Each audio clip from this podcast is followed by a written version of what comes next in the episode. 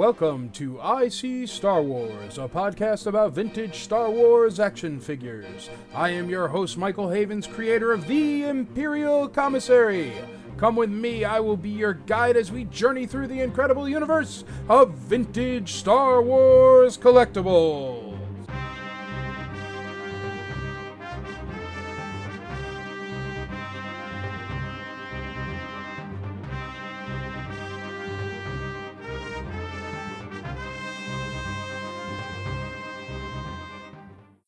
Welcome to the third episode of IC Star Wars. What we're going to talk about today is growing the community. Our special guest star is going to be Chris Hibbard, so stick around for that later. Also, I'm going to do a brand new segment called Ask Mike, where you can ask me anything. I haven't looked at any of the questions yet. I will look at those later when we get to that segment, and I'll be new to them, so I'll be shooting from the hip and answering them the best I can. But for right now, I would like to start talking about the topic for this week's podcast growing the community. Now, it's not so popular and it's not the thing that everybody does, believe me. But when I say growing the community, I mean growing the community from an aspect of being a good friend. Um, help out others. It doesn't matter who thought of something, who created something. When someone comes to me and they say, Hey, I like this thing you do on the IC. Is it okay if we do it over here on my group? I always say yes, of course anything I ever thought of, you feel free to use it. And the reason why I say that is because I'm not going to be here forever. So it'd be wonderful if this hobby continues forever. And the only way it's going to continue forever is if people share. That's the most important thing. We're all in this together. We're all vintage Star Wars collectors. And that's the most important part.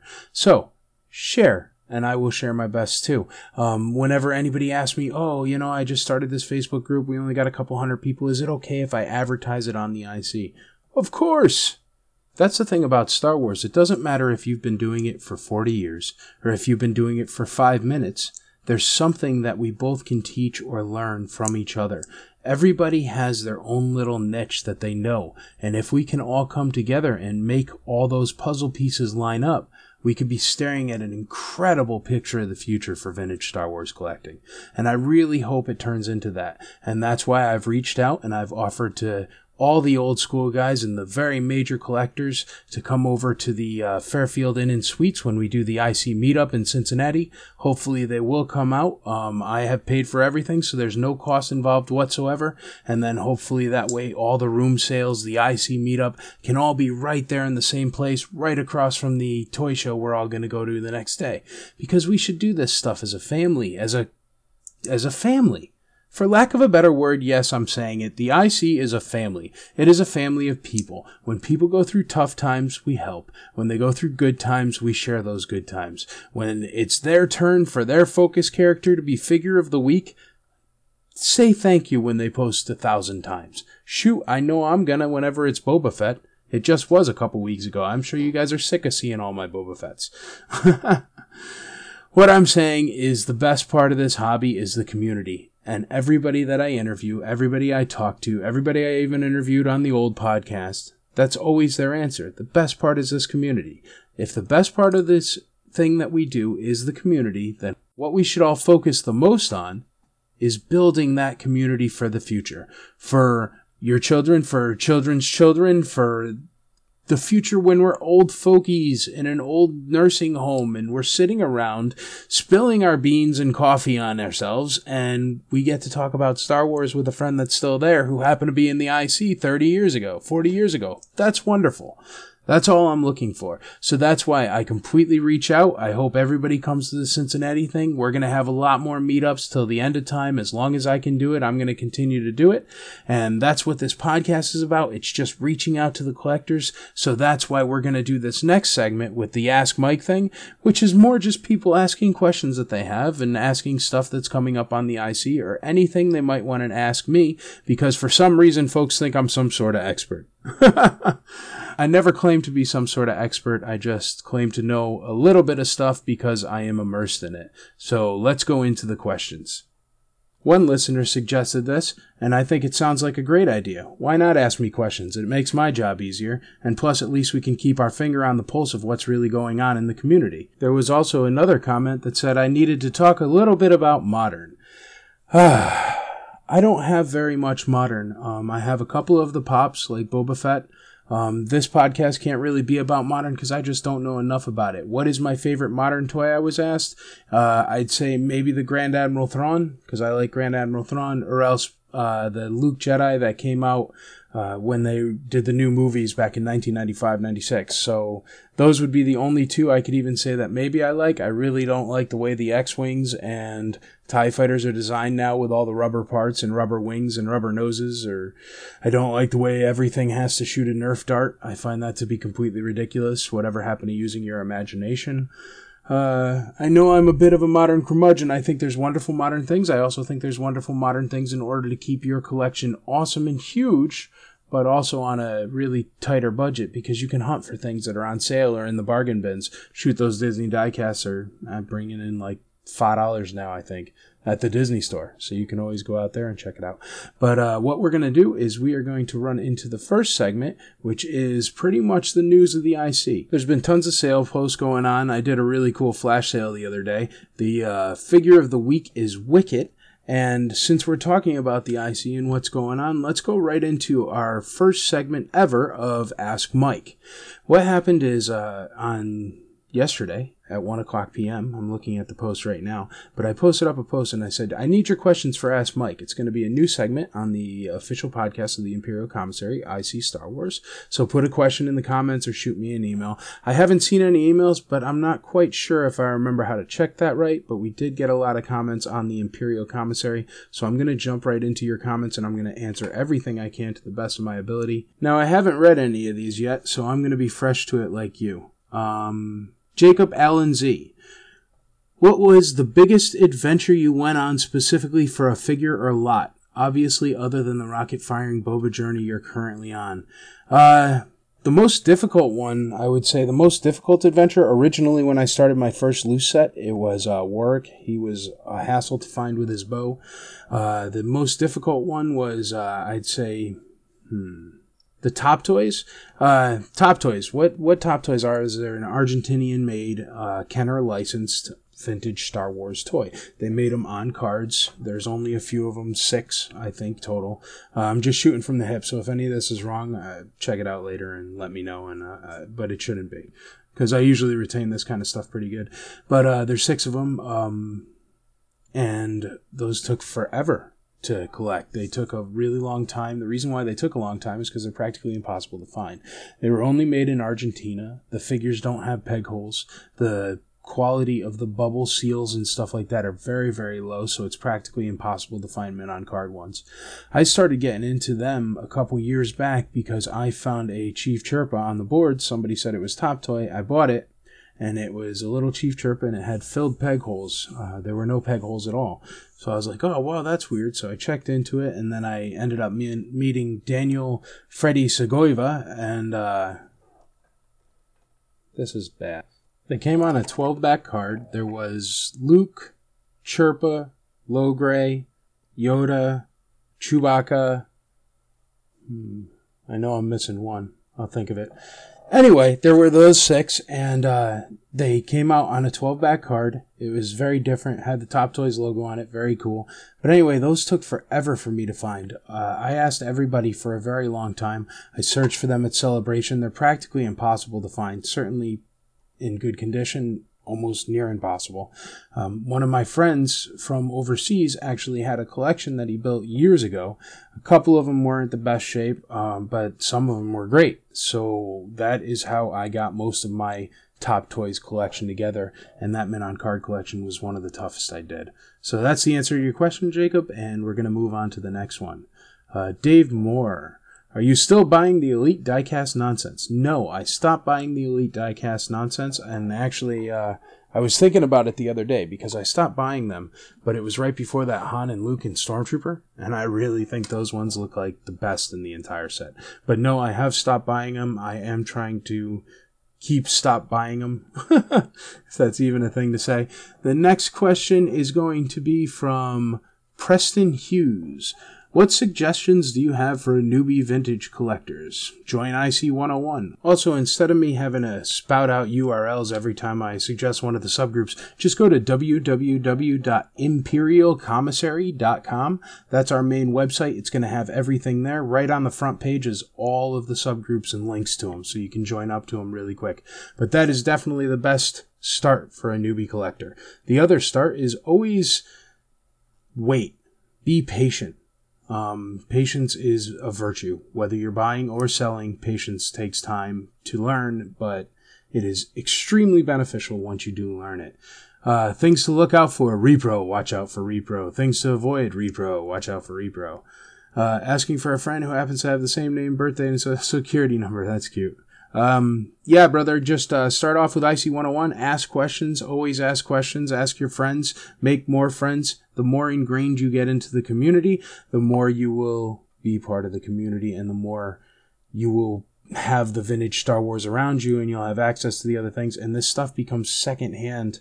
Um, it's like tying your shoes. You don't really have to think about how to do it anymore. It just kind of happens.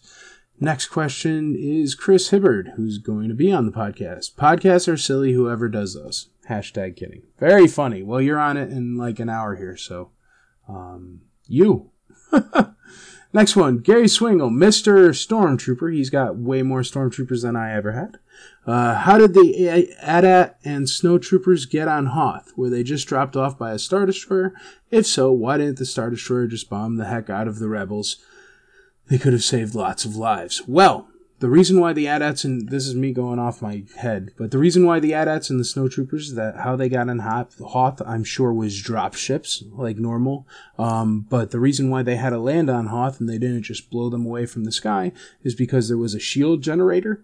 And what a shield generator does is it produces a shield around the military base, so around the rebel base on Hoth, and that shield could not be penetrated from the air with turbo lasers. So they had to put things on the ground that could walk through the shield and cause damage to the shield from the inside underneath the shield. All right, we're going to the next one. Alexandria Vegas, tell us what brings you to collect vintage Star Wars. You know, I always tell the story what brought me back into collecting vintage Star Wars, but when I was a kid, um, the reason why I collected vintage Star Wars, I went to a school that was about 30 minutes away from my hometown. And when I was even in grade school, I went to a Catholic school. There were 12 kids in my graduating class. So what happened is when I used to play sports, I'd become friends with my teammates. I did become friends with one teammate, Mark Bonagide. We were on the same baseball team when we were growing up, and uh, we used to have sleepovers. It was this thing called sleepovers. Way back in the day, what you would do is you would go over to a friend's house, either you and that friend or you and a bunch of friends, and you would sleep over. And their mom or dad would make you uh, candy or Rice Krispie treats or cookies or whatnot, and you'd watch movies all night and you'd actually play Star Wars because it was way before anything like an iPad or an iPhone. So you had to use your imagination, which is the second time I'm mentioning imagination today because it's so important. but, uh, what happened is we used to play with the toys and he had like every single G.I. Joe ever and every, you know what? Now that I think about it more, I would say it also goes back before that because my brother used to like Star Wars and he had the Hoth base, he had the Falcon. These are the things that I inherited from him when I got older and got into collecting when I was younger. And uh, he had some of that stuff and it was all down at my grandma's house. And when we used to go to my grandma's house, she never would have like a ton of toys because she was old school Czechoslovakian. And it was like, there's your toy, there's a rock, you know, which is fine. And uh, it got you out there. It got you looking in the forest. It got you walking around, which was great. Um, and what ended up getting me into it is they were always down there, and those were always the toys that were always there. There were those. There was some weird like space train with a little robot that came out of it, maybe some kind of Star Wars knockoff thing. But these are the things I remember from when I was little. So as I got older and I started going into the higher years of grade school, you know, seventh, eighth grade, even my freshman and sophomore year in high school, um, I was collecting with these friends from the baseball team. And that's what really got me into it and really actually started me collecting. And when I was collecting, what I did, I have an AT-AT from when I was younger that was a collector's piece that I bought to collect. I have a B-Wing Pilot Mint on card. That's one of my favorite pieces in my whole collection. It's just an AFA 50, but It was something I collected when I was a kid. So I would say it's kind of a combination of both. It's the friends that I grew up with, that we were all into Star Wars, and we all could sit there and repeat the entire movie, or not even repeat it, but say it at the same time, um, without even the movie being on because we were so ingrained into the vintage Star Wars thing. And then the other part of it is my brother. It, uh, yeah, my grandma's house. In good times with my grandma's house and playing with Star Wars guys.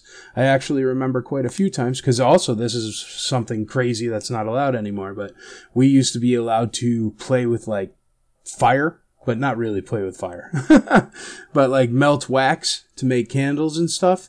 And I actually recall making a Lando Calrissian and a uh, carbonite out of wax. And the reason why I did that is because he put Han Solo in carbonite and he was a bad friend, so I thought he deserved it at the time.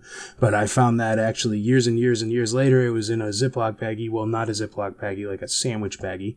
Um, in with my other stuff when my mom sent me my bin down when I started recollecting about six years ago now. All right, on to the next question. I'm sorry I got a little bit into that one there for you guys, but they'll be all in depth and we got plenty of time before the interview, anyhow. Let's see. Next is Joseph Chambers. We are all getting older. Actors that played our beloved characters are leaving at what I consider an alarming rate. What will we do when they're all gone? How will this affect the hobby in movies? I know and enjoy the fact that the idea of Star Wars will live on for generations to come, but not our Star Wars. Our princess is gone, our little droid unit has powered down for the last time, so many others. When they are all gone, what do we do with them? Simply move on? With life, I see most as taking it in stride, but deep down, how does this affect you? Well, brother, uh, that's heavy. but, uh, I don't know. You know what's going to happen? The thing is, is Star Wars isn't about the actors and actresses as much as you think. As much as it's painful to see Leia go, or as much as it's painful to see R2 pass, or I, any of that kind of stuff, it's the movies are already made. They're already done. We already have them, and so do future generations forever. And the reason why we have them is because we know them from when they were young. That's what we have of all our heroes, if you think about it. I mean, Mickey Mantle, I'm never going to get to see. I will never get to watch Pavarotti, but I can catch John Williams for one last time. So I think what the message here is, is to live every day to the fullest, try to squeeze in as much Star Wars as you can as well as they're here, and remember them when they're gone as best as you can. But uh, to tell you the truth, it's not going to change for me. I uh, haven't really followed any of their careers except maybe Harrison Ford, but he's in major motion pictures I like since Star Wars. I mean, not to pick on any any of their careers at all. Uh, they all did wonderful things. It's just most of the movies aren't really up my alley anyway. So, but all actors move on, and that allows us to have space for people like John Boyega and Daisy Ridley, who I think are bringing a whole revitalization to the saga that we already love, and bringing in so many new younger generation people and uh, even my wife. My wife wasn't a huge Star Wars fan until TFA. So I love where the whole saga is going. I love what's going on with it, and I think that people for generations to come are going to watch those four, five, and six, and they're going to feel the same things we felt. Because right now it's 40 years after, everything is dated, and it doesn't seem that dated. It seems right. So I think Star Wars is going to be just as special. It certainly will to me way after everybody has passed and even after I'm out of here. so anyway, let's see who has the next question. Um, there's some replies to that one. Uh, how did your Boba Fett focus start? Okay, the way my Boba Fett focus started is I was collecting stormtroopers and I thought stormtroopers were cool, and then I bought a tower, and that tower uh, had it was for an HO train set, and I found it on Craigslist. I paid seventy five dollars for it, and I set it up, and I started putting Jawas on it, little Jawas, because I thought it was kind of cool. The thing is, is Jawas were not tall enough, um, and the reason why I started with Jawas is because I bought like a 50 Jawas from Daniel Cofield one day. He happened to have a box of them, and I'm like, I'll take them because when do you see 50 Jawas at once? So I put them all up and I lined them all up, and uh, they were too short to go above the rail, so it didn't look right. So I, I started thinking, and I'm like, well, my favorite character is Boba Fett. I already have like tons of Boba Fett Christmas ornaments and Boba Fett this and Boba Fett that. And plus, when I was younger, I only had an AT-AT driver to be my character for all my bad guys, except for Vader. I had a Vader. But, um, so he was my Boba Fett and he was my TIE fighter pilot and stuff like that. So I think that has to do with it. It's like a psyche thing. I never really was able to have one when I was younger because by the time I started collecting or by the time I started playing with Star Wars, they were already out of the stores which made them very impossible to find. I mean, you'd catch them at a couple yard sales here and there or at antique stores. So I already had all the boba ornaments and the boba. I have a boba clock and uh, a bunch of different boba items. The reason why I'm passionate about boba, the reason why I like Boba Fett, is because um, of I believe it was Kevin J. Anderson's Bounty Hunter Tales. I'd have to look it up to make sure it was him. I've read a lot of the Star Wars EU books, but uh, it was Bounty Hunter Tales, and or it was Tales from Jabba's Palace. I can't remember. I think it was one or the other. Um, anyway, and also. Uh, there was a one in between Empire and Jedi. It was uh, they made a video game of it, Shadows of the Empire. So anyway, those books really give you an awesome story about Boba Fett. It gives you, he gets out of the Sarlacc pit, he tracks Han Solo down, stuff like that. I'm not going to spoil anything. I highly suggest reading any of those. But uh, that's what really got me about Boba Fett is he has a really cool story. Not to mention the unbelievably awesome outfit or the fact that even Darth Vader knows of his reputation and warns him against disintegrations. So that's good enough for me, and that's why I like Boba Fett. So that's why I collect Boba Fett. And now that I have collected so many, I find when I walk into my Star Wars room, I look around, and my favorite thing is that Tower of Boba Fett's. And I have I have a bunch of more expensive pieces. I have a bunch of things that are much more rare than Boba Fett's. But he's got my heart because of those books. He's just the coolest. He just is. He's the coolest guy in the galaxy. So that's why. That's why Boba Fett.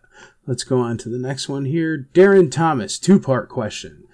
Uh, do you see the fad of having absolutely the correct color weapon for each t- each figure continuing, i.e., blue black blasters for Stormies, blue black for Luke Stormtrooper, etc. Do you think the market has now flipped such that the weapons have a more monetary value and will rise higher than the actual figures themselves? A-wing pilots and Imperial gunners are classic examples. Darren Thomas, absolutely, man, it's already happened. Look at a Leia. You can get a Bespin Leia for 18 bucks, and a Bespin Leia blaster will cost you 65 bucks alone. I think the reason why is because it's a little teeny tiny silver sliver of plastic, and I think every one of us can remember when our mother vacuumed one up, or a dog ate one, or we lost one, or threw one out by accident. So those weapons get to be less and less, and the figures still stick around because it's a lot harder to throw away a full figure, even though it happens. even though it happens to me. But it's a lot harder to throw away a full figure than just a little tiny weapon in the bottom of a bag. So some of those really minuscule weapons are really hard to find because they're hard to find. uh, next one, Sean Fear. Is Trent gonna be on the show? Um, I don't think Trent will be on the show. He might be, maybe someday in the future. Um, he's always more than well welcome to come and talk about his wickets uh, or his digs. Uh, the next one, y'all ever get back to the podcast? Well, sir, this is a, I won't call you out by naming your name, but yeah, this is the podcast right now. That's what the question is you were putting in there. Lando Thrawn, what is your favorite color? Mine's green. My favorite color, Lando Thrawn, is orange. Okay, Gene Ortiz, what actor would you like to see play Boba Fett in the future full length movie? I hope there's a future full length movie. Is it going to be one film or a trilogy? I would love it to be the Boba Fett saga. I hope the TV show they make about Star Wars is going to be Boba Fett. And the reason why is because I think he could have a billion different stories about all his different adventures and they'd all be amazing. Um, who do I think should play Boba Fett? To tell you the truth, that's a tough question. You're putting me on the spot there. But to tell you the truth, I think a random nobody actor. I think the best part about Boba Fett is he doesn't talk very much. He doesn't have to talk. Until the special editions, he didn't say half of the nonsense he said. And at least he said it in a normal voice when he said it. But, um, I don't think Boba Fett has to talk very much. I think he has to just steal the show. And if it's just straight action and all action all the time, like have Michael Bay direct it, it'll be, uh, it'll be a cool movie lots of explosions, lots of Boba Fett walking around, and that's about it. Because But I always think with Star Wars, they should keep it to no name actors. I like them to be Princess Leia. I like them to be Luke Skywalker. I don't like them to be Luke Skywalker and, well, the Joker. But you know what? He was an awesome Joker, so. Let's go on to the next question here. Uh, seriously though, Lando Thrawn. Seriously though, if oh, because his he asked about colors before. Seriously though, if they make this Boba movie, would you want a prequel where they lead up to him becoming Boba and showing his adventures before the trilogy, or would you want him crawling out of the Sarlacc like in some of the expanded universe books? Definitely crawling out of the Sarlacc. Um, it would be Matthew Bustello here. He wrote his journey from the Sarlacc to becoming Snoke. That's funny, but uh yeah, definitely crawling out of the Sarlacc and then continuing on his thing there. I mean, I think they've done enough with the young Boba Fett and the. Well, I'm just starting the Clone Wars cartoon now, but I think they've done enough with him and the whole Jango thing and the whole we're clones, pay attention to us because it's a little bit annoying. Um, but I'm also an old person that doesn't like the newer stuff that much. But I'll tell you that Clone Wars cartoon is pretty good, and the Rebels cartoon is fantastic. Uh, next question. Jesse Bellamy, do you like sandwiches? I like sandwiches. Jesse Bellamy, I do not like sandwiches. I personally am not a big fan of pureed meat that they put into a ball shape to make into slices for you. Um, I'll eat a Philly cheesesteak, but that's a different story. Matthew Knapp, what made you choose Boba Fett as focus? We already answered that one, brother, but thank you for writing in. Uh, what is the hardest thing about collecting bootlegs? Matthew Matthew Knepp says, uh, "What's the hardest thing about collecting bootlegs? Finding legitimate ones. There are millions of fake bootlegs, but very few real ones. So finding them is really, really hard. And make sure you always have a friend helping you because there are just so many fakes and some of them are darn close. And there aren't that many resources on them. That's what makes it tough. The wonderful thing about collecting Kenner and vintage Star Wars, the regular stuff, the Kenner stuff, is that there are so much material. So you could figure out everything about everything. Well, not everything about everything, but you could figure out a lot of stuff. And, uh, with bootlegs, it's a little bit different. You kind of have to search really hard because it's a it's a younger focus. It's um it hasn't been around for. Well, it has been around forever, but it hasn't been as internationally recognized as it is now. Collecting bootlegs. It used to be just, oh well, this was you know I'm Polish, I'm from Poland, this is from my childhood, that's why I have it. Now it's, oh wow, this is from Poland in a place where there shouldn't have been any Star Wars and Star Wars existed, which makes it awesome. So that's why I think people collect it. That's why I collected them. Um, I am thinking about getting rid of a bunch of them, but that's just because I really, really want that rocket firing Fett. It's itching at me, you know. Sometimes you get that itch. Uh, Kyle Pry, Kyle Page, sorry about that. Kyle Page, do you cry when Boba dies in Return of the Jedi? Boba does not die in Return of the Jedi. They just go do other scenes. Um, Ross Barr, do you like it more or less doing the podcast solo this time around? Um, I don't love doing the podcast solo because sometimes it's tough to figure out things to talk about, but luckily you guys have given me plenty of things to talk about. Um, I did enjoy doing it with the other guys. Unfortunately, it does lead to numerous scheduling conflicts and issues. And, uh, there was no way to continue in the old fashion. So what I did is I decided to do the very best I could with the resources I have because the Imperial Commissary is a group I started and people can come and go as much as they like. People can be there or not be there, but I will be there and I will do my absolute best to make it the absolute best I can group that I can make it. And I believe that a podcast is essentially important to the Imperial Commissary. So I'll continue to do it, even though my audio in the later interview is not the best in the world, but I'm still figuring it out and I'm a quick learner. So I'm sure it'll be fine. I hope you guys like it. I know a lot of people have written me and said they enjoy it, so I hope folks do enjoy it. But um, I have found, and not to sound cynical, but I have found in life sometimes when you have something you are passionate about and other people try to be as passionate as you are about it, sometimes that wears off for them. And it doesn't for me. Plus, since my wife collects Jawas and Leias and really is really, really into Star Wars a lot, it makes my life a lot easier. I'm able to do things like this podcast all the time, or run the IC, or deal with issues, or buy, sell, and trade, or do meetups. And the reason why is because collecting vintage Star Wars is something my wife and I both share as a mutual hobby. So that makes it a lot easier. Just the logistics of getting three people together every week is practically impossible. So I don't really miss that part of it. Um, I don't miss getting home at 11, 12 o'clock at night on a Tuesday because those were the only times that we could all get together. I mean, I recorded this podcast with Chris at four in the afternoon. So I definitely like the schedule this provides better. Um, either way, whether or not I like doing it better solo or whether I like doing it with a crew, um, I only had one option. If the IC was going to have a podcast, I was going to have to do it. Just like if the IC was going to be created, I was going to have to do it. So that's what I did. Um, and that's what I'm doing. So I hope everybody enjoys it. Next question. Justin Hain, Haney? H A Y N I E. I'm sorry, brother. Um, Justin. I'll call you Justin. Justin, what has been the biggest struggle going after what's the considered a true grail? Rocket firing Fett? The waiting, the selling off, the longing for a piece you might never obtain. The biggest struggle is patience. It's hard to be patient. It's hard to take your time. It's hard to realize that there is more than one. These things are not Highlander. There is more than one. Um, next one, Margaret Sweet.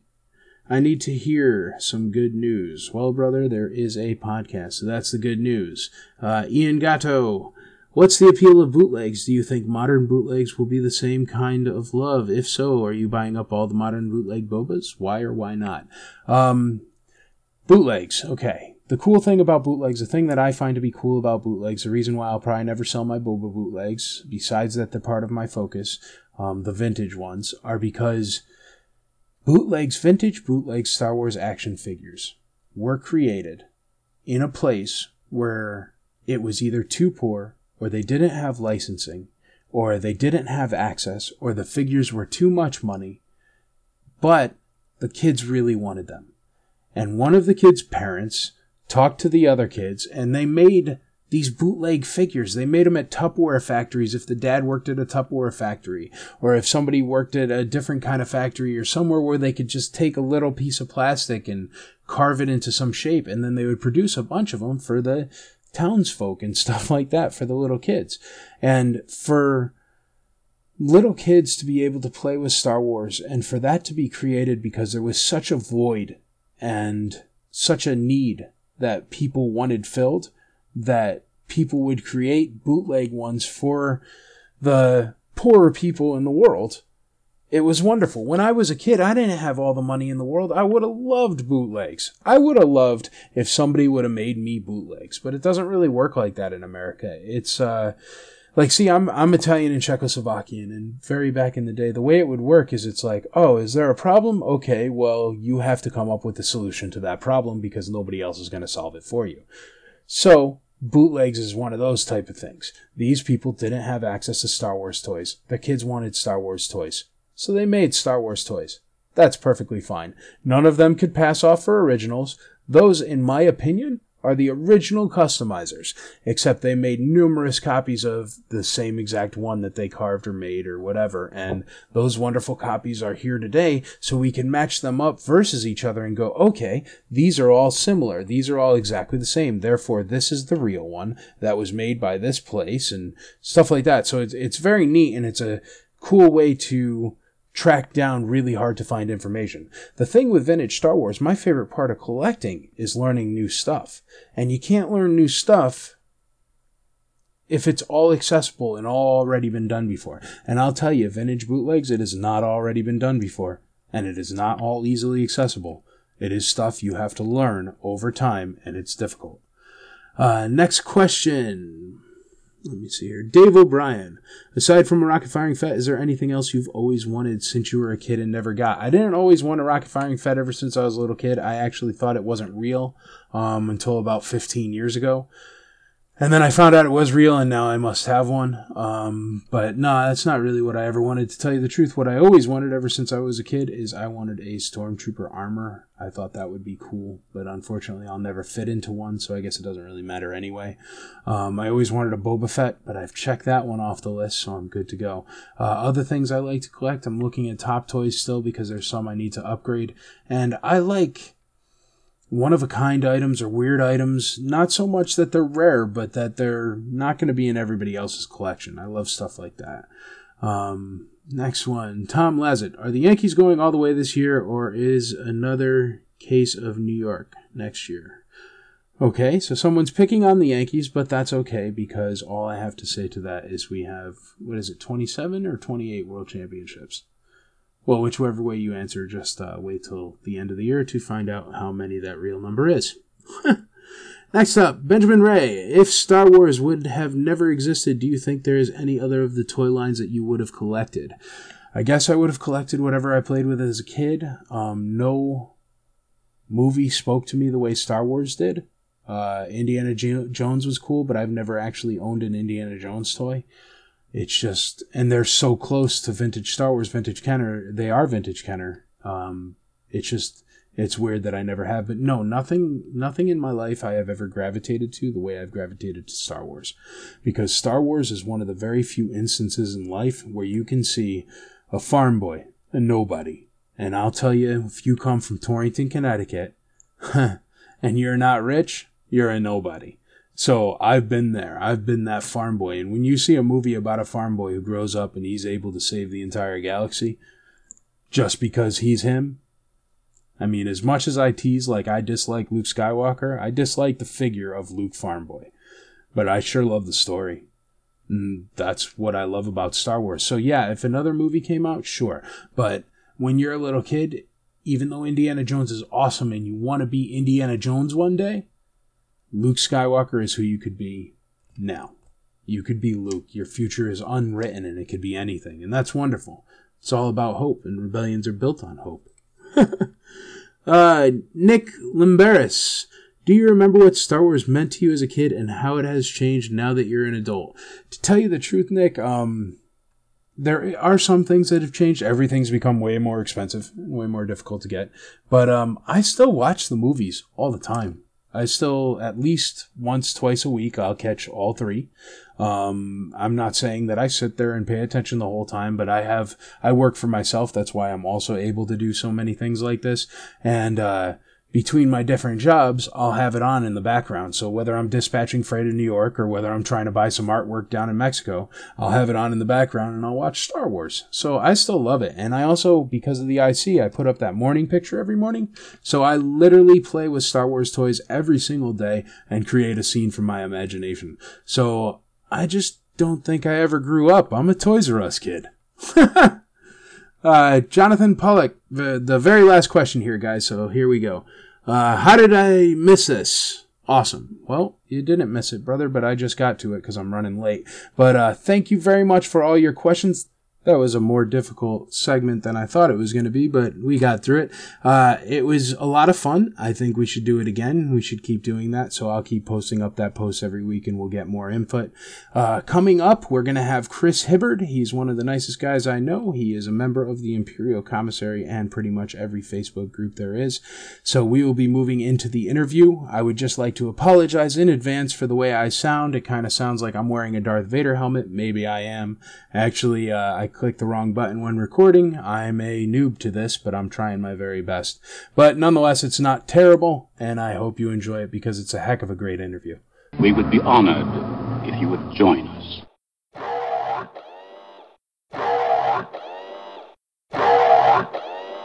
Welcome to the third interview of IC Star Wars. Today we have Chris the Gonkinator Hibbard coming to you from the IC. Hey, Chris, what's up, man? Oh, not too much. How are you doing today? Very well. Do you like that Gonkinator thing? I just made it yeah, up. Yeah, that's a new one. I haven't heard that one. uh, I've called numerous things. That that one I have not heard of. King of the Gonk. the king of the gonk, yeah.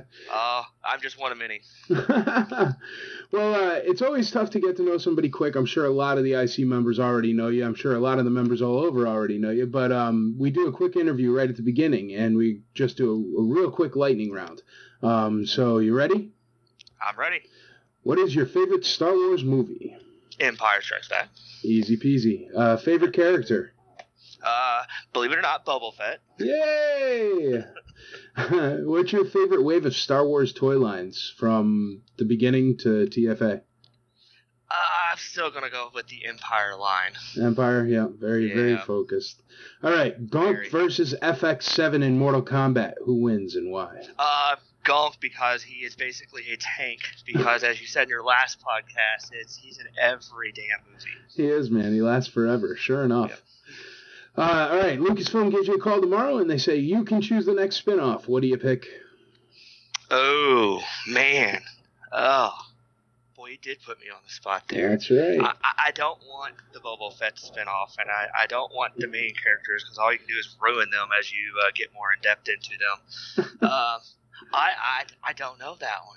I, I'm gonna have to pass on that one because I just don't have a good answer. Not the Gonk Adventures or something, man? Oh my god, that'd be the boringest movie in the world. Yeah, but you know what? It might not be. It might just be like his point of view through like all the awesome combat sequences and everything. That is very Just like very walking odd. around. He's always That- there. That, that would actually kind of be cool, like an R2 or C3PO's uh, through the eyes of, or something along Right. that nature. Through the eyes of Gonk. A Yeah. travel into Star Wars toys.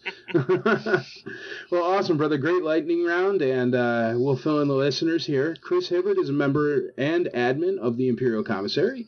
Uh, I met him a few times. He's always been a blast. He's also an admin of the U.S. Echo Base Group. It's another nice group on Facebook, uh, and they're good. They have a strong stand against repro, so I highly suggest them. Uh, he is bar none the kindest person I know in the hobby. I've seen him help out so much, and if I mentioned even a tenth of the kind acts that he's done, um, it would take the whole podcast and it would embarrass him. So I won't do that. I appreciate you not doing that. no worries, brother. But uh, so without further delay, uh, you want to do some essay questions? Sure. All right. Uh, what is your very first Star Wars memory? My very first Star Wars memory, and the reason why I collect is that uh, Empire Strikes Back, um, going to the movie uh, with my dad. I don't know if it was the very first movie that he ever took me to, but it was certainly one of the first. Um, my mom and he got divorced when I was around four or five years old, so that was one of the memories that I do remember. And then um, him trying to buy my love, which I was all about it back then, and still. Um, he has since passed, but it's we joked about it the entire time. That I think he pretty bought pretty much bought me almost every Empire Strikes Back toy. Um, I, I have none of those toys nowadays because I, as most kids, would play with my toys instead Right. of staring at them in the packaging. So, but that was my very first memory, and it's probably why I, I'm so highly focused on the Empire line, amongst other reasons. But That's cool, brother. Well, you kind of answered one and two there because uh, the second one was how you got into collecting. But uh, Yeah, we uh, already worked on that. And that's all right. Um, what's on your current hunt list? Oh man, as as with the people that I do talk to pretty much every day, you being one of them, um, your last guest at the podcast, Eric, he and I pretty much chat almost maybe even more often than my wife and I do. Um, I, my I'm kind of all over the place when I collect stuff. Um, right now, most people probably don't even know, but I'm collecting the mint and sealed boxes of the Empire line. Nice. But I even uh, not all vehicles, not all playsets, just the ones that actually mean something to me from my childhood. Um, I, I don't really care about the Wampa, and I don't care about the Tauntaun. Uh, I have had those before, but I, I'm collecting pretty much just the ships and stuff. Um, looking for a, a, a Gonk uh, Clipper mint on card. So if Oh, anybody out there has one, um, I, my pocketbook is wide open for that one. um, as with most things I want. Um, so that's really kind of where I'm at. I'll fill in stuff from here and there, uh, trying to upgrade my 21 back Empire run. I don't have many cards that, that aren't good. And when I say cards, I mean the mint on cards. Um, Right. I, I've been using some of the wrong terminology. Um, I pretty much just collect the mint on cards, as you know. Mhm. Um, any loose collection that I have is really for my kids to play with. Um, and, and, I let them play with them because that's exactly what they're for. Right. Uh, I've actually bought numerous uh, beaters and stuff uh, from numerous of the groups where every kid that comes to my house for the first time or second or third or fourth or tenth is they get to pick whichever figures they want. Um, and so uh, of the loose ones, by the way. um, so I always want to make sure that you know it's any of my kids, especially since I have four kids. I coach all of my children. Um, we have kids coming through the house all the time, and they they always want to go to the Star Wars room for obvious reasons. So mm-hmm. I want to make sure they leave with something, and, you know maybe get that collecting bug. In and of themselves. Well, it's great. You know, sometimes people give people gruff for letting kids play with the toys. I mean, I actually have an Ewok village set up just for that purpose. Um, it's to get banged up. But uh, you know what? It's great because you know people don't think about it, but eventually we're all going to get old and bust a hip, and you're going to need somebody to sell it to. So it might as well be somebody who's playing with it and they're young, you know. See, and, and, my family knows that, that we're going to have two funerals when I die. Is one for me, and then the other one's my my collection's going in the mausoleum with me. So yeah, I'm not passing on any of it. That'd be actually kind of awesome. You'd have to have the whole thing climate controlled, but that's all right. Absolutely. I can only imagine. Oh, a big Gonk coffin. yeah. It's uh, being designed as we speak. I, I would not be surprised, brother. I haven't gotten that far. well, you got time. I uh, I know you're a huge fan of ESB, but uh, what's your favorite ESB Kenner item? Uh, I, I'm probably going to say it's the AT-AT Walker or nice. the Imperial Walker, whatever I call them, whatever I call them. I call it the AT-AT, yeah. Um, ironically, that's that's the one. The mint and sealed box that I'm looking for right now, but it's that's one of the only loose vehicles that I still have mm-hmm. um, from when I very first started recollecting. I call it, you know, uh, maybe about three years ago. Mm-hmm. Um, I have given away most of all of the other loose play sets or I've sold them or used them for trades. But the original AT-AT Walker, I just love, and and mine still moves with the head, and the lights still shoot from the cannons. Nice. And, and my my eight year old and six year old still play with it with the new one. You know. Yep. Um, and they even say how cool the old one is because it's so much bigger than than the little one. You know, the well, remote control and the whole nine yards. Did you get that new modern Boba Fett Slave One thing? Mm-hmm. The teeny tiny one where it's all uh, weird. No, I don't think I have that one. Oh man, it's like it was the one that came with the the new Boba Fett 3.75 inch figure or whatever, but it's about um I don't know a 70% size on the regular Slave one, and it's all just like crumpled so they can make it smaller. It looks really weird, man. I'm not a big fan, but I have yeah. it. What are you gonna do? I was saying, most of the modern stuff that I have, which I, I, I did try to start I, I, I, use the word collecting loosely. Um, I, I, picked up a lot of the modern stuff because my kids liked it. Yeah. Um, and quite frankly, it's if they like it, then you know, rule number one in our house is you collect what you like. Yeah. If you're collecting for money, I'm, I'm not going to let you do it because that's silly. You don't go, well, this is going to be worth this much in the future. Right. Um, uh, I, I don't view my Star Wars as investments. They may be down the road. I collect them for the memories that I have and from the relationship that I have with the movies and, and, my father and the whole nine yards. With but with that being said, is my kids like they love the pops. That's what got me into pops. The pops. It's not that I love pops, those pop Funkos. Yeah. But it's just that they love them. My daughter opens all of them and plays with them and plays with them just like dolls. And my son doesn't take them out of the box and stacks them up on, on his headboard. So right, he, the collectibles, yeah. Yeah, and they're they're both right in their collections. oh yeah, you can do whatever you want. It's your toy. Do what you want. That's that's yeah. the motto. Yeah. Uh, celebration. What did you think? You were down there. Uh, Be honest. I, yeah, as I say, well, there is no other way that I am, as you know. Sure enough. I, I, celebration was cool because I got to meet a lot of the people that I have talked to um, yep. via Facebook Messenger.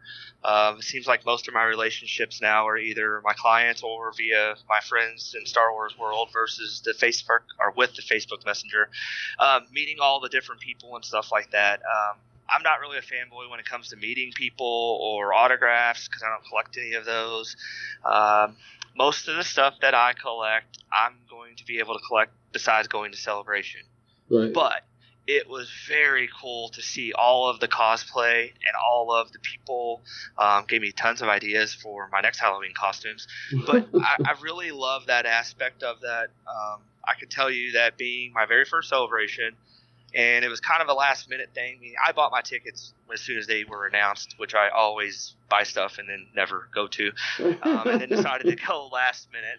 Um, I you can't really do it all in two days because it's just a rush, rush, rush, rush, rush. Um, But uh, will I go to other ones? Absolutely. Um, mm-hmm. But is it something that knocked my socks off? No. But at 41 years old, doing what I do for a living, it takes a lot to really knock my socks off. Right. um, love the costumes though that that the people that don't get paid to do that just had, and how much detail and time and all that stuff. Yeah, so I was really blown away by that. Well, you know that. I'll uh, probably take my 13 year old daughter because she loves Star Wars as much as I do, more than any of the other kids. Yeah, that's awesome. Well, it's good for that, man, because there was Star Wars everywhere. And it was oh, great because yes. there were so many people, and you just run into them in the aisles, and you're like, oh, are you? And they'd end up being, if you were lucky yep. enough that you found somebody with a profile picture. yeah, yeah, which there aren't many, which fortunately I, I do have mine which a lot of people did come up and introduce themselves, which was really cool because I'm horrible about that myself. Um, and then, of course, I wore a Power Droid T-shirt pretty much every day, so that way they can confirm that when they saw me.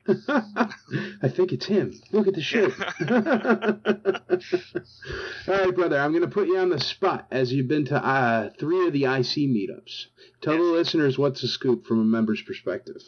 What happens? Uh, member's perspective, it's really cool. It's very, it's very similar to a celebration type where you're going to get to meet some of the people that maybe you have dealt with on a you know everyday basis or monthly basis or bought from in, in the past.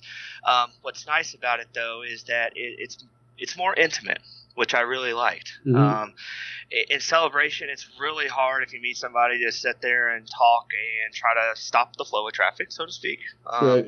Where I, I, did not make it to any of the room sales because I'm much too lazy and mm-hmm. I can't stay up past 11 o'clock, which I know they got shut down anyways. But yeah. it, it's basically a, a smaller version of that where you really get to meet the people and talk to them about the stuff. Most of the conversations that I had, and, and I'm not one to stay around most places very long, regardless. Right. Um, I think I might have been at each one of those for maybe an hour, and I'm stretching it. Um, where, but you're talking to the people, and quite frankly, most of the conversations aren't really anything to do with Star Wars or collecting. It's just, hey, it's nice to meet you, and you know, so and so. So, I, I really like the aspect of that. Um, what's really nice about you know going back to the celebration as well as the IC meetups is that a lot of times you can make those deals and they can hand deliver your stuff to you. Right. Um, I made a Nitco deal that I think I paid for in January, um, paid for, and then uh, obviously we didn't want that Power of the Force figure to be shipped. Um, and, and, Mr. Brian Angel trucked it all the way from California to Orlando for me. Nice, perfect. So, yeah. Yeah, I mean, it, it was perfect, and, and you know, and, and I appreciated that, and you know so it's really nice just to kind of to put a name and a voice with the people that you deal with a lot on, on the Facebook, you know, groups, meaning the IC or, and when you said I was an an admin in those two, we call myself the uh, trophy admin because I really don't do anything pretty much in both groups. It's not that I don't want to do anything; I don't know enough to do anything. you do plenty, man. Chris always helps out. Chris always you'll you'll find out that he's always helping out somebody new, and that's the most important part about being an admin is not to forget that we all started in the same place. Yeah, and that's so, really where I try to. You you were one of the first people that uh, uh, helped me when I very first started. Uh, Steve Shepardson was another one who helped mm-hmm. me, amongst others that are out there. But it's it's when you first start, one of the biggest things is you know, and, and I see all the posts where people go, well, you know, here here's a link here to Rebel Scum, or I, am not a big uh, forums person. Um, I don't have hours upon hours to read. Um, right. I do from time to time when I have some downtime. Like tonight, I'm watching my son uh, practice football. So guess what? I've got about two hours. I'm going to do some reading just about some stuff I've saved. Right. But it's nice having somebody that's done it to at least guide you in the right direction. And you know, the number one saying I use a lot at work is, you know, you don't know what you don't know. You know, mm-hmm. sometimes you don't even know the questions to ask. Yeah. And and that's the hard part where I think a lot of people, especially if they're new, which by the way, I still feel new most of the time. Um, I'm still a fairly new collector. Um, I've only really been collecting, I'd say, heavy for maybe the last three, four years. Yeah, but when you say heavy, it's like heavier than me, and I'm insane. So um, I, I, do have a very fortunate, uh, really nice career that I've worked in for 18 years. So I, I do. Uh, so you deserve a Boba Fett. I do. Amen, brother. It, yeah, if I want it, I'm going to buy it. I don't care. Yeah, um, absolutely. But it, you know, nobody wants to ever get ripped off, and nobody, you know, I have my Yodas. You know, you mm. are definitely one of my Yodas. Um, I, I go to Eric, who was, you know, on your podcast last week. You know, just to run stuff by people. You know, yeah. and I've got a list of 12 other people that I go, hey, you know, it's I'm not I don't ever really negotiate much of anything. I let everybody else kind of do that for me because I'm just too lazy. Right. Um, but it's nice to having somebody to go, hey, you know, that's not a bad deal, or hey, this guy, I, I couldn't afford it, I didn't want it, but I think it's right up your alley. Well, see, that's the very best thing about these Facebook groups is that uh, you have the ability to connect with a whole bunch of different people, and everybody has their own little tiny niche that they know a ton about. Like maybe I know a little bit about Boba Fett, maybe you know a little bit about Gonk, but that's because we have so many of them. So you just learn stuff by looking at them. Yeah. And uh, uh, the more people that you can get, that's why it's good. I mean, you're one of uh, two of our admins that are both Echo and uh, IC, and uh, it's I think it's great because what happens is we spread out and we have all these different groups that all interconnect, and that way all the information comes out. So you get a lot less of the misinformation that certain groups do. You know what I mean? Yeah. Because oh, yeah. groups communicate and help each other. Because we do different things. You know what I mean? Everybody fills a niche. Every group is very different. And if we can all get together, then we would have all the information and it would be awesome. Yeah, and I mean that's where a lot of times that people ask me, you know, well, what groups are you involved in? And the answer is all of them. Yeah. Um, I mean, and quite frankly, I'm sorry, not all of them. And my mom told me if you don't have anything nice to say, don't say anything, so I won't. But I am pretty much in, every single group, um, you know, from the 12 backs to the Empire, Power of the Force, because um, I just stumbled into that run that I did, which was maybe not the smartest, but I had a great time doing it. Man, um, me too. I got one of those. Darn droids and Ewoks made me fall into it. I don't even know what I did there, bro. I, I haven't done the Ewok. I will not go down the Ewoks path. Oh, myself. They're terrible. I definitely have done. Would you like to buy some Ewok figures? I'm totally fine. Come on, man. Ken Gornish, no? yeah, no. Uh, half those figures I even see, I'm like, who the hell is that? All right, uh, sure enough but it's one of those where it's more information. It's I, I read and I see a, a, lot of what's going on, so that way it's when I find something that I'm like, oh, I didn't know that, or you know, when there is a discussion and before it turns south and everybody gets all mad and upset and everything else, is that I take a look to try to find out, okay, well, if this is the situation, um, you know, about this one. I, re- I remember because I, I do not collect any of the original Star Wars stuff as mm-hmm. you know. Um, I have some of the, I have the Boba Fett's, and I, obviously I have uh, the Power Droid because I have to have all of those. Right. Um, Eric joked about it that it's like Pokemon. I have to have them all. Yeah, sure um, enough. But it's I don't like those cards. I don't like the artwork on those cards. It doesn't make me right. It doesn't make me wrong. But it's I, there's a the DT Luke Skywalker that you know they were somebody was put for sale on the the card and I and I even messaged you. I was like, "Hey, I'm gonna buy this." You're like, "You don't even collect Star Wars, dummy." oh, great! Rat me out as the guy that made you not buy it. it was, and I'm glad you didn't because then yeah, I well, you know, it's like that, man. I mean, I'm I'm the same way. A little bit more with Jedi than I am with Empire, but that's just because of my age. But it's uh, it's when you see the logo, the the the racetrack with the the yeah with the empire or with the jedi it just brings you right back to that movie and it brings you right back to that time and that's i, I understand completely.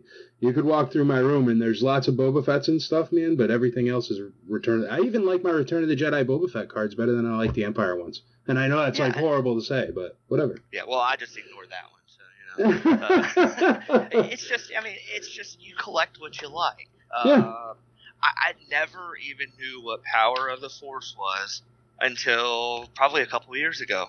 And then I went to the Lexington Comic Con that they that we had, mm-hmm. and they ironically had like six Power of the Force cards. That was our first IC meetup. Was Lexington Comic Con? Yep. yep. And Eric, I, I sent some pictures because he was looking for some Power of the Force. Well, because I just like deals, I, I made an offer that the guy couldn't refuse, so I just took all of them. Well, Eric didn't need all of them, and therefore that started my Power of the Force run. yep. I actually remember because you walked into the meetup and you had like all the Power of the Force that were at the entire show. Yeah. And I was like, who's uh, this guy? And I'm like, oh, Hibbert. All right. That makes sense. That's where I picked up, uh, yeah, the, my very first and only vinyl of uh, Cape Jawa from you. Nice. Um, which I, I, I knew they existed. I didn't really know, didn't really care, but now seems to be the hot thing. It's um, crazy you know, now, isn't it? Which is, eh, and it is because you know people would always go, "Hey, you know, is that one for sale?" Well, most of the stuff I have is really never for sale. Right. Um, I, I usually give it away, or I'll you know maybe trade it for something or you know for trade bait or i'm really particular to who i trade with or who i buy for or buy or sell to. Mm-hmm. um, i'll buy from anybody as long as you know that you have what i want. Uh, i'm not picky with that. But it's most of the stuff that i'm looking for now is, is mostly overseas. Um, most of my transactions now are, are based over in Europe. Um, because you know, I'm my, looking for the foreign mint on cards gonks that I don't have. Mine too, man. It's uh, yeah. once you get into the weirder stuff, you have to really branch out of America. Yeah. Or those else. damn clippers. Yeah, those. Give them up either. if you want to hear a clipper story, here I'll I'll wrap myself out. Here's a clipper story. Is that the one you threw away? Yeah. Thanks for that anyway, I was helping out a buddy and uh, shipping stuff to him, you know, and uh, I got in this Clipper Wicket and somebody wrapped it up, and the way they wrapped it, it was like, you know how when they chop up a USPS box and like tape it together with like rubber and stuff, and it's like nonsense and. And you thought it was just filler. I thought it was filler, so I threw it in the garbage, put it through the crusher, this, that, and the other thing. Gone, gone. Major brought it to the real dump all the way down the road and then I looked for it for a week and a half, and then I gave him his money back. I, I, have one of those stories, and, and, I don't think I've ever told anybody about this because I'm I'm super embarrassed about it when it first happened. Fortunately, worked out well, but I guess I have a nice little Empire Strikes Back uh, shelf talkers um, focus going on because I forgot that I uh, I bought one and it came in a box full of peanuts, and I got out what I remember getting, and the box was actually in the back of my car to take it to my work dumpster yeah. and i accidentally when i threw it in the dumpster it fell over and the peanuts fell out so as i was cussing because the fe- peanuts fell out the shelf talker which was bubble wrap fell out too oh, wow. if it didn't fall out I probably would have never realized that I didn't have that shelf yeah. that I paid for. well, that's what I'm saying. I, I just I'm so nervous about how much stuff I might have thrown out because the only reason why I realized is it was somebody else's. Yeah, and, and, we care more about other people's pieces than we do ourselves. Yeah, totally. so, no, I feel your pain on that one. Oh, but that was a good one. That's all right. We all learn. Everybody has the mistakes. It's not like I intended it, but it makes a funny story. Yeah. Um, what's I your agree. what's your gonk count? Do you know? Everybody always asks me. Uh, everybody always asks me too, and I I have the one wall full of my custom shelves. My wife says I I don't do anything around the house, but when it comes to Star Wars, I have to have custom made shelves that I make myself. Nice. Um, we're over fourteen hundred, but I don't really know because. I, I, give away a lot. Right. I send them to people, you know, where uh, most of the time, if I when I buy them online, which is most of the Facebook groups, which a lot of people tag me now, which makes it really, really easy for me to just go, I'll take it.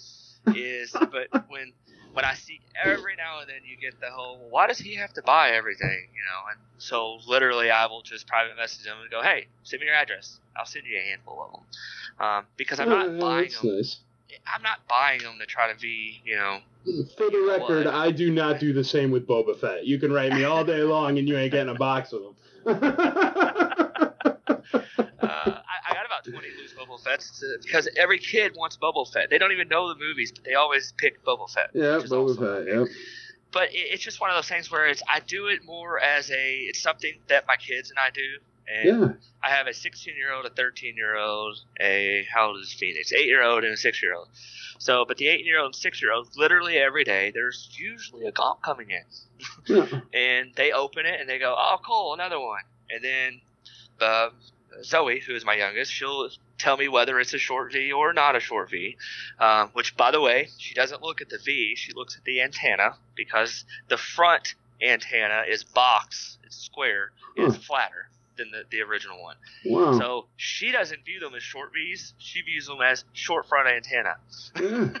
But you know what? There you go, and that that that corresponds with the short V's. Yep. Yeah. See. All short V's, if you look at them head on, is they have their it's it's plastic, so it's part of the mold, but it's it's flat, flatter than the original or the normal one, and it's square. It's almost a perfect square. Nice. But that's how she notices them, and she gets to put them on the shelves. So she has them organized in her fashion, Yeah. and I love it Nice. because there's not there's not a right or wrong either.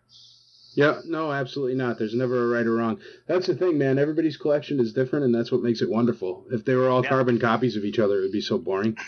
and I love seeing other people's collections just to see, you know, some of them are ast- uh, astronomical. You know, Paul Chu. Oh, forget Uh, about it. He's got everything. I, I, I so cussed him out, not literally, but at the celebration because I was looking for the Meccano Power Droid.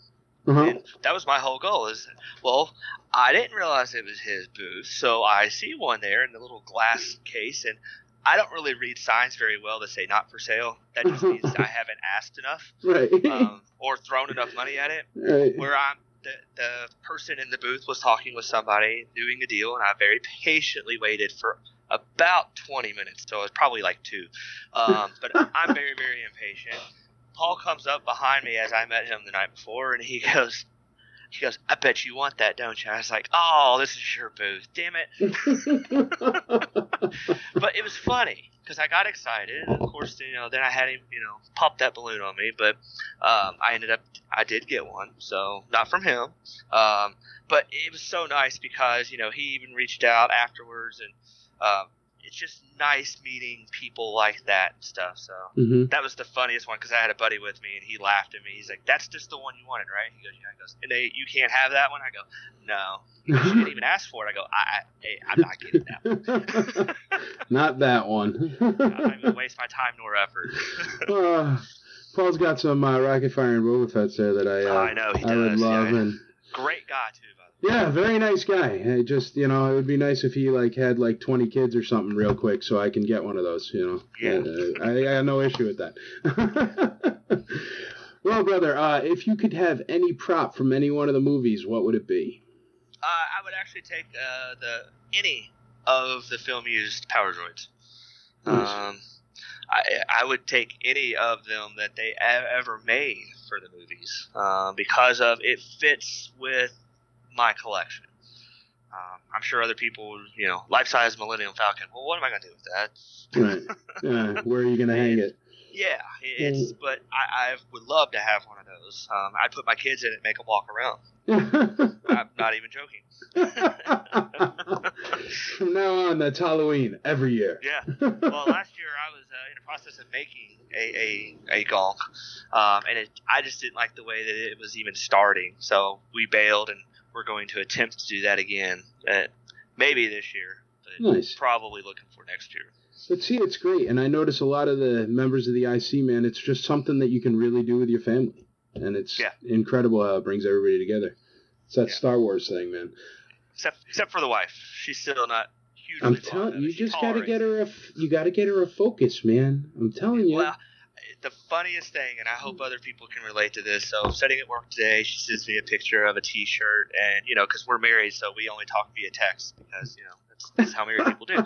She sent me a picture of a T-shirt, and it's got a picture of Bossk, and it says who, um, who's the boss now, or something of that nature. And I was like. You didn't even know his name until you just saw that picture. She goes, "Oh, that's his name." oh. And then I was like, right. quickly, I, I was like, name two bounty hunters that's not Boba Fett. And she goes, Jango Fett. I was like, okay, Oh, well, technically. All right, I guess. She goes, you didn't, you didn't say what films. Yeah, so she loves it. The kids love it with me. That's cool. What's your uh, absolute favorite part of collecting? Uh, as cliche as it sounds, it's the people. You know, it's getting to meet people. Quite frankly, most of the people that I have met are nothing like me. Um, didn't grow up like me, maybe similar, but it's just the the passion and love for the Star Wars, what it means to them, why they do it. Um, I'm a huge believer in you know karma and mm-hmm. why, and it's just love. I love to hear the stories of it's I collect this because or I collect that because, and and just to see what people collect. I mean, you know, most of the people, like I said, that that know me, that they don't even know most of the stuff. I mean, I collect bootlegs, as you know, because I bought a lot of yours right. uh, of Boba Fett. Um, Only my doubles, for the record. very, very true, very true. But when when people come into our house and they go downstairs, they want to look at all the Star Wars stuff. That's the first thing they gravitate to because my kids go to them and they go, "It looks like they melted crowns to make Star Wars." Yeah. And I was like, "And believe it or not, those are worth more than crowns." Yep. And I said, you know, and you tell them the story why, and it's but that it's just really cool to tell the stories like that, you know. Yeah, just the history of them, like where they came from, and just the way that I don't know, life finds a way. Star Wars finds a way. You know, it's like very Jurassic Park of it, but it's always there. yep. Well, perfect, brother. That's uh, that's about it. But uh, before I let you go, I need you uh, to share in your IC Pearl of Wisdom. So your IC Star Wars Pearl of Wisdom. What we're doing is since it's uh, IC Star Wars is all focused on vintage Star Wars items, and guests like you are going to be the most knowledgeable collectors around. I know you knock yourself down a lot, but we all learned about the gonk antenna thing. So oh. you do have good information. well, and my six-year-old daughter figured that out. hey, that's okay. You can take credit. Don't tell. I'll bleep it out. but uh, all right. So what I need from you is I need an IC Star Wars Pearl of Wisdom. So a Chris Hibbard Pearl of Wisdom. What do you got? Oh, anything. it could be anything. anything. It could be how to hunt in the wild, how to not get ripped off, how to follow yeah, your heart. I don't care. I, I, just for everybody's knowledge, I don't do in the wild hunts. I don't have the time. Um, no. I don't have the knowledge. Is I would really before you jump in and start buying anything, I don't care Star Wars or not. Figure out what you really like and really what you want to collect. Um, when I first started, I just started collecting everything I used to play with. But then I realized I really wasn't going to play with it anymore, so I don't need to lose stuff. But uh, do the research before you just jump on something and buy it. Um, you may want it, and if you want it, I'm a huge believer in that because I do that stuff all the time. But make sure that it fits because I assure you, it's not the only one that we'll ever come across. There it will is. be numerous times. There are a lot of behind the scenes deals some of which I am very much participating in as well. uh, stuff that you know what I don't do mail calls when I get something all the time. You know, every now and then I will. You know, oh, thank you. But it's there are a lot of behind the scene deals or behind the you know the, the curtain, so to speak, uh, of deals that are happening all the time. That just because you don't see them doesn't mean that they're not happening. Um, you know, with Boba Fett, uh, rocket firing Boba Fett because of the auction coming up. That seems to be a huge one right now. Um, yeah. You know, uh, everything for sale is not necessarily plastered on eBay or on Facebook groups. A lot of the times, the people selling them don't want people to know that they're selling them because they've come on hard times. Nobody wants to advertise that, mm-hmm. um, or they just need money quick. mm-hmm. So it's don't just buy something just to have it, just to say that I have this vinyl Cape Jawa on, you know, mint on card. Who cares? If it's not important to you, why have it? Right. Unless you're in the business of doing that, then so be it. well, I uh, I usually this is the part where I ask anybody if they want to plug anything. Would you like to plug anything? Power Droid movie, something? Yeah, I wish there was a Power Droid something that was cool. I will plug that. Please, if you have any Clipper and, and I don't care what type of clipper power droid mint on card. Uh, please get a hold of me. Most people can find me. I'm always on my phone. I always have it with me. Um, but nothing that I have to plug. Absolutely not. So. All right. So the plug is is get him a clipper power droid, please. Yes. Any mint on card foreign or Meccano. You can always use a, another one of those. Always another Meccano. Look at me, I'm green now. nah, I love it, man. You gotta you gotta spread it around, or nobody will ever know took me three years to get that one, and now all of a sudden I need two now. I need two. well, I don't know how I got turned into it, man, but I got another darn yak face coming, and I don't know what I'm going to do with it. yeah, that's I, I, my yak face is beautiful. The mint on card, yeah. it's I, I I paid a really decent price for it. I hate that figure more than yeah. life because it's ugly, but I had to have it in order to have the run, and yeah. I am very much a completist when it comes to that. oh yeah, if I download Angry Birds, I'm gonna beat the whole thing on three stars. Don't you worry. Yeah, yeah, yeah. it's just that's the way I am. That's yeah. the way I'm programmed. I hear you and too. I don't apologize for it. No. well, brother, September 30th is the IC meetup in Cincinnati. You gonna make the trek? I will be there, and as uh, the people that do know me, um, I promise you I will be there. I can't promise you how long I stay anywhere because I am flighty.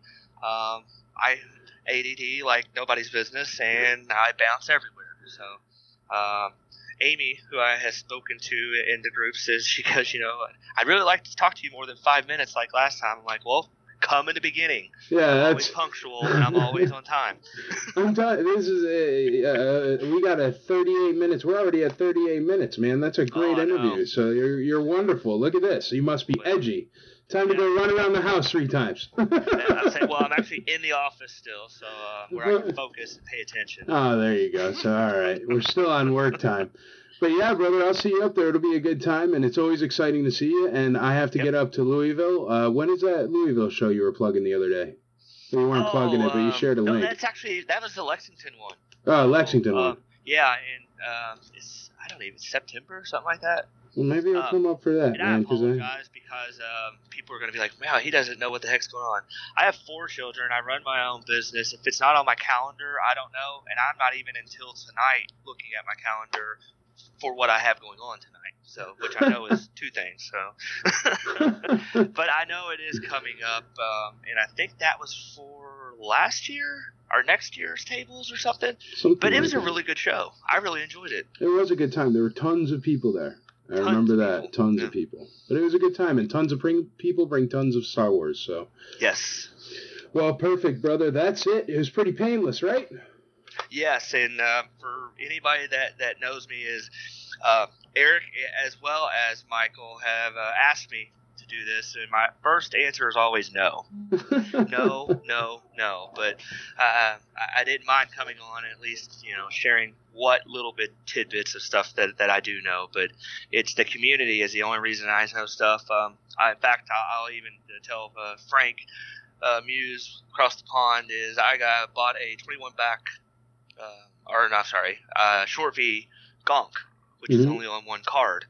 Well, when we got it, I'm sorry, when I got it, I freaked out because the footer was not in the shape of a rectangle. uh, I did an eBay. I messaged them. I'm like, this is fake, you know, and I couldn't tell anything except for the footer. and if within 30 minutes, Frank's like, no, he goes, that the footer is different on the 21 or on the short V. I was like, oh, he goes, well, I hope you didn't cuss him out. I'm like, no, no, no, I was very polite. so, so I, I uh, clicked the button to unsend it back. so uh, always learning. Always, yeah, learning. always learning. But that's the fun of it, man. If we didn't, if there weren't things to learn, it would be boring. Yeah, I agree. So, I agree. Yeah. Well, I appreciate you having me, sir. Cool, brother, and I appreciate you being on. I'll talk to you later. Thanks a lot, Chris. Alrighty. Bye bye. Don't get technical with me. Well, the audio was a bit dodgy, but I'm still learning, so it'll keep getting better. Episode 3 is in the books. Any feedback is very welcome. Uh, you can email me directly at icswpodcast at gmail.com with your reviews, good, bad, or otherwise. Um, also, please rate ICSW, IC Star Wars podcast on iTunes. And uh, do you have a massive vintage Star Wars collection? If you have a great story or a massive collection or great teaching info, please reach out to me and be a guest on the next IC Star Wars. I'd love to have you. It would be a wonderful time. Couple things I want to tell you before I let you go. Uh, our website is www.imperialcommissary.com. We are also on Instagram, The Imperial Commissary, are also on Twitter, ICSW Podcast.